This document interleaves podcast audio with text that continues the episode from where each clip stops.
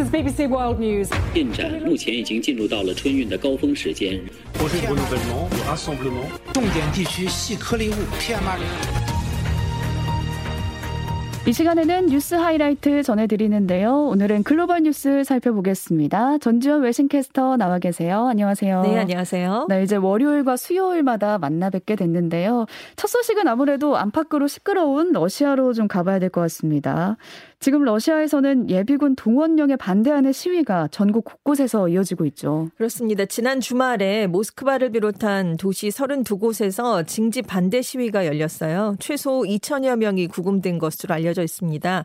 상트페테르부르크에서는 러시아 청년 반전단체인 베스나가 무덤으로의 징집 금지를 외치면서 시위를 주도했습니다. 음. 러시아가 예비군을 30만 명 동원하겠다라고 공표했던 게 지난 21일이었는데요. 그때도 러시아 내 도시 38곳에서 징집 반대 시위가 열려서 최소 1,300명 이상이 체포됐습니다. 네. 이렇게 징집에 대한 반발이 이어지니까 러시아 정부가 처벌 강화 책또 입영 유인책을 함께 내놨는데요.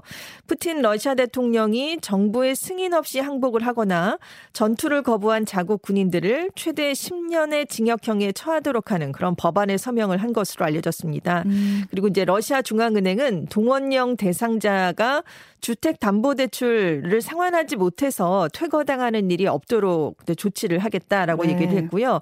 또 이 사람들의 채무 상환을 유예해 줄 것을 대출기관에 권고하기도 했습니다. 네, 이런 상황에서 징집 대상에 차별을 두고 있다. 이런 주장이 나오고 있습니다. 네, 러시아 국방부가 23일에 대학 교육을 받은 러시아 남성 중에서 금융과 통신, IT, 국영 언론 분야 근로자 등 이른바 고학력 화이트 칼라 근로자는 징집 대상에서 제외한다라고 어, 발표를 내놨습니다. 네. 이 러시아의 해당 기업 대표들이 안 그래도 우크라이나 전쟁 이후에 이제 근로자들이 해외로 많이 떠나서 심각한 인력난을 겪고 있는 상황이었거든요. 그래서 정부의 필수 인력에 대해서는 징집을 좀 유예해달라 이렇게 요청을 한 상황이었습니다.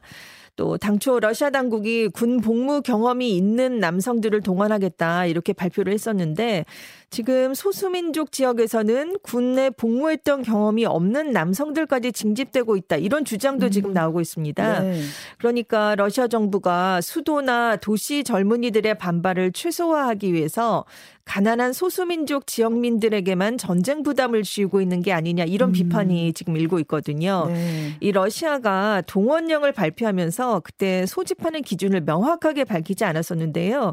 이후에 군 경험이 없거나 아니면 징병 연령이 지난 사람들까지 영장을 받았다라는 보도가 나오면서 동원령에 반대하는 목소리는 더 커지고 있습니다. 음. 젤렌스키 우크라이나 대통령은 예비군 동원령으로 소집된 러시아 군인들에게 신변 안전 을 적극적으로 보장하겠다라면서 항복을 촉구하는 메시지를 내놨습니다. 네, 지금 유럽 국가들도 고심인 게 징집을 피해서 해외로 탈출하는 러시아 남성들이 많아지고 있잖아요. 네. 이들을 수용할 건지 말 건지 좀 입장이 엇갈리고 있다고요. 그렇습니다. 러시아랑 국경을 접하고 있는 국가들이죠. 폴란드, 그리고 에스토니아와 라트비아, 리투아니아 이렇게 발트 3국이 징집을 피해서 러시아를 탈출한 남성들의 망명은 허용하지 않겠다라는 공동 방침을 내놨습니다. 그러니까 징집 대상인 러시아 남성들의 입국을 허용해서 자국의 안보를 손상시킬 수는 없다 이런 이유를 들었는데요. 음. 또 푸틴 대통령과 가까운 인사들이 유럽으로 들어올 우려가 있기 때문이다 이런 설명을 했습니다. 이외에도 이제 징집 대상 러시아인들이 인근 유럽 국가로 쉽게 도피를 할 수 있으면 푸틴 정권에 대한 러시아 내부의 비 판적인 여론이 충분하게 강해지기 어렵다. 그러면 푸틴 정권이 우크라이나와 협상하는데 나설 필요가 굉장히 줄어들지 않겠느냐 이런 이유도 함께 들었습니다. 네. 또 이제 핀란드로도 많이 지금 도피를 하고 있는데요. 핀란드가 23일에 관광 목적으로 들어오는 러시아의 입국은 굉장히 좀 제한적으로 막아보겠다 이런 얘기도 지금 내놓은 상황이고요. 네. 반면에 독일과 프랑스에서는 러시아 청년층, 시민사회 활동가들, 또 푸틴 체제에 반대하는 러시아인들은 유럽에 들어올 수 있도록 해야 되는 게 아니냐 이런 입장을 보이고 있습니다. 샤를 미셀 유럽연합 정상회의 상임위장이 크렘린궁의 도구가 되고 싶지 않은 사람들에게 EU가 열려 있다는 것을 보여줘야 된다 이런 주장을 내놨거든요. 네. 그래서 EU가 이 문제를 26일에 열리는 회의에서 상의할 예정입니다. 네. 러시아군이 점령한 우크라이나 남부와 동부 네 곳에서 지금 주민 투표도 진행되고 있는데 모두 러시아로의 합병에 찬성하는 결과가 나올 것 같다고요? 그렇습니다. 우크라이나 동부에서 지금 친러시아 분리주의 반근이 이끌고 있는 도네츠크 인민공화국 또 루한스크 인민공화국 두 곳하고요.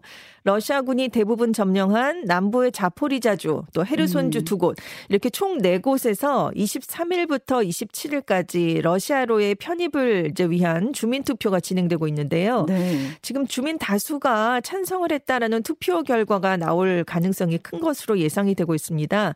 지금 워싱턴 포스트와 BBC에 따르면 주민 투표가 지금 시행되고 있긴 한데 내부가 아주 훤히 보이는 플라스틱 투명한 투표함안에 투표 용지를 어. 접지 않고 집어넣게 하고 있어요. 그러니까 이런 투표는 처음 봐요. 그러니까 네. 이게 비밀 투표가 돼야 되는데 네. 사실상 지금 공개 투표가 이루어지고 있습니다. 그리고 이제 무장 군인들이 투표를 강제하고 있는 그런 상황이에요. 그러니까 음. 투표를 하러 가지 않을 수 없는 그런 상황이 되고 있고 그리고 이미 주민들 상당수가 러시아가 침공한 이후에 피난을 떠났습니다. 남아 있는 주민의 대다수는 러시아계거나 아니면 친러시아 성향인 그런 경우가 많거든요. 음. 그래서 압도적인 찬성이 나올 것 같은데 일단 출구조사 결과 자포리자주의 경우에는 주민의 93%가 러시아 영토로의 편입을 찬성했다라고 어.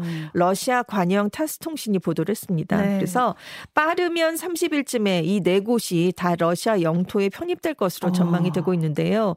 하지만 우크라이나 그리고 서방은 러시아가 주도하는 이번 주민 투표는 국제법을 위반한 음. 것이다라면서 투표 결과가 어떻게 나오든 투표 결과를 우리는 인정하지 않겠다라고 음. 밝혔습니다. 네, 이번엔 이란으로 가보겠습니다.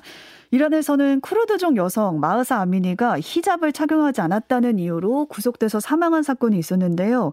이 사건을 계기로 반정부 시위가 이어지고 있는데 갈수록 시위 규모가 커지고 있습니다. 그렇습니다. 아미니 사건이라고 이제 좀 줄여서 부르는데 이 사건을 계기로 촉발된 이란 반정부 시위에 지금 각계각층이 동참을 하고 있어요. 그래서 시위가 계속 확산되는 모습입니다. 24일이 시위 8일째였는데 이란에서 수도 테헤란 제2의 도시 마슈 하드 같은 80여 개 지역에서 동시다발적으로 시위가 벌어졌습니다. 음. 지금 일단 외신에 따르면 정부의 무력 진압으로 사망한 사람이 최소 50명이 될 어. 것이다. 그리고 언론인을 포함해서 1,200명 이상이 체포됐다라는 소식이 들려오고 있습니다. 네. 이번 시위는 이제 의문사도 문제고 복장 자유의 문제를 넘어서 이란 지도부의 부패, 정치 탄압, 또 미흡했던 코로나19 대응, 경제 위기의 책임을 묻는 정권 퇴진 운동으로 지금 변화하는 모습이에요. 음. 그래서 2009년 이후에 최대 규모의 반정부 시위가 이루어지고 있는데요. 지금 뉴욕타임스는 이번 시위가 이란 공화국이 건국된 이후에 처음으로 테헤란 북부 고층 아파트에 사는 부유한 이란인들 네. 또그 남부 테헤란의 시장 상인 같은 노동 계급 또 쿠르드족과 투르크족 기타 소수민족 같이 계층과 지역 민족을 넘는 전방위적인 동참이 음. 이루어지고 있다. 이것이 특징이다라고 지금 지금 분석을 내놨습니다. 음, 네. 그리고 이제 예전에는 반정부 시위를 해도 정부만 타도해야 된다라고 외쳤지 신정 체제 자체에 대한 불만은 좀 찾아보기 어려웠는데 이번에는 전국 각지에서 신정 체제에 대한 불만도 지금 함께 터져 나오고 있고요. 작년 8월에 이제 라이시 정부가 들어섰는데 이 라이시 정부가 굉장히 굉장히 강경 보수 성향입니다. 네. 그래서 여기에다가 경제 사정까지 악화되니까 국가 운영 체제 자체에 대한 불만이 커졌다 이런 해석이 나오고 있고요. 이란 정부의 입장은 어떤가요? 지금 강경 대응을 지금 예고하고 있습니다. 음. 그래서 지금 모든 휴대전화 이용자에게 메시지를 보냈는데요. 반정부 세력이 조직한 시위에 참여하는 사람은 다 샤리아법에 따라서 처벌을 받을 음. 것이다라는 경고 메시지를 보냈습니다. 네. 근데 예전에도 이렇게 대규모 시위가 벌어지면 이란 정부가 보안 군을 동원해서 강경 진압을 했었거든요. 그래서 지금 인터넷 접속을 차단하고 있는데 스마트폰 메신저 애플리케이션을 통해서 시위가 이어지는 걸 막아보기 위해서입니다. 그러니까 보니까 스페이스X의 최고 경영자죠. 일론 머스크가 자사의 저궤도 위성 인터넷 서비스인 스타링크를 제공하겠다. 이런 메시지를 내놨습니다. 네, 여기서 또 갑자기 일론 머스크가 나타났네요. 어, 왜냐하면 이제 인터넷을 이제 네. 러시아가 차단했을 때 우크라이나에도 음. 띄워서 우크라이나 쪽을 도와준 적이 있거든요. 음. 여기 이제 요, 어, 무슨 반정부 시위가 일어나서 인터넷이 차단되면 항상 일론 머스크가 나타나고 있습니다. 네.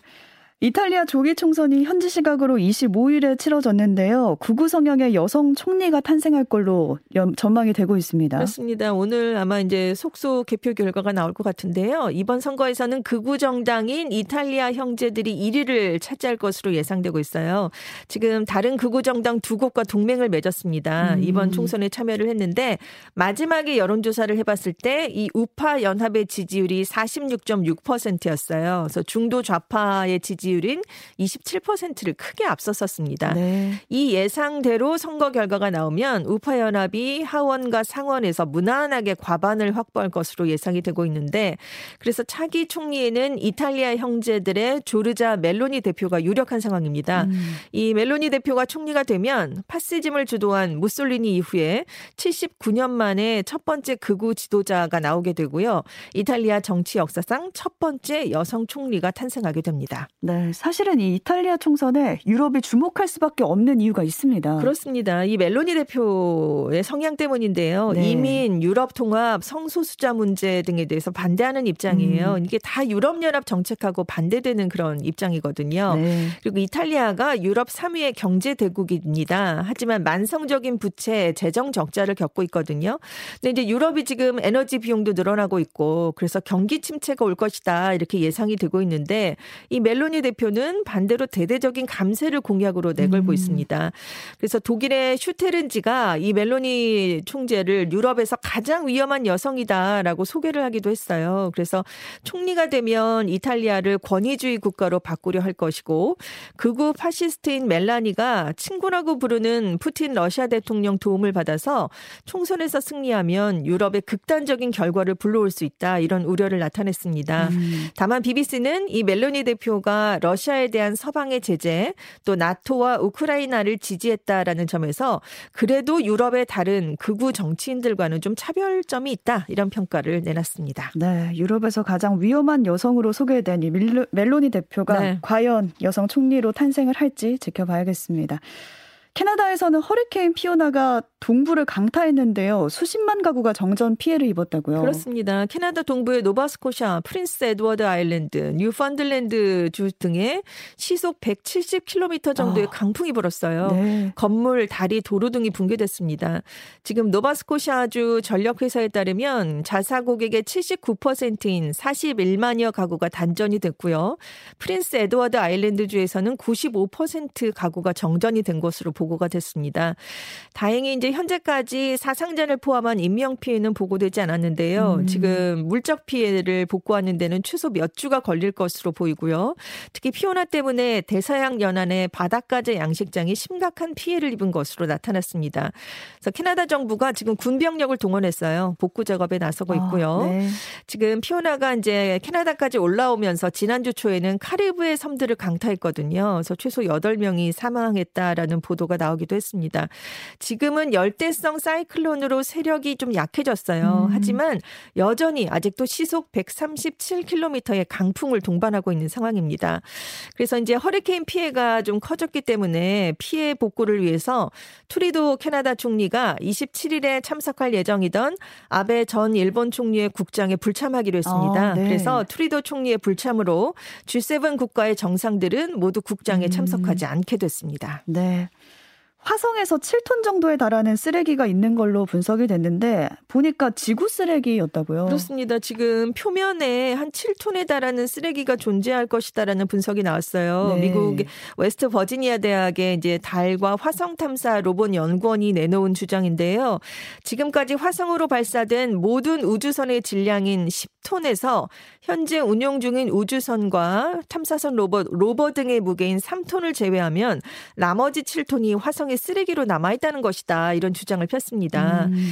인류가 지난 50년 동안 아주 끊임없이 화성 탐사를 시도했는데요. 지금까지 14번 도전을 한 끝에 인공물 18개를 지금 화성 지표면에 도달시키는데 성공한 상황입니다. 네. 이 우주선들이 착륙에 성공한 것도 있고 지금 성공하지 못한 것들도 있거든요. 근데 문제는 공통적으로 수많은 화성 쓰레기들을 양산했다라는 점입니다. 음. 그래서 지금 화성 표면에서 발견되고 있는 쓰레기 쓰레기가 뭔가 좀 들여다봤더니 필요가 없어져서 제거된 부품, 작동을 멈춘 우주선, 또 아. 충격 때문에 떨어져 나온 우주선 파편들인 것으로 조사가 됐어요. 그게 다 거기 있는 거예요. 그렇습니다. 특히 이제 대기권을 돌파할 때랑 착륙할 때 충격이 크기 때문에 파편이 굉장히 많이 발생을 하는데 음. 이 파편이 화성의 열풍을 타고 지금 화성 전역으로 퍼져나가고 있습니다. 그래서 나사가 최근에 탐사 로버인 퍼서비어런스에서 이제 화성에서 찾은 쓰레기 사진이다라면서 이제 SNS에 공개를 했었는데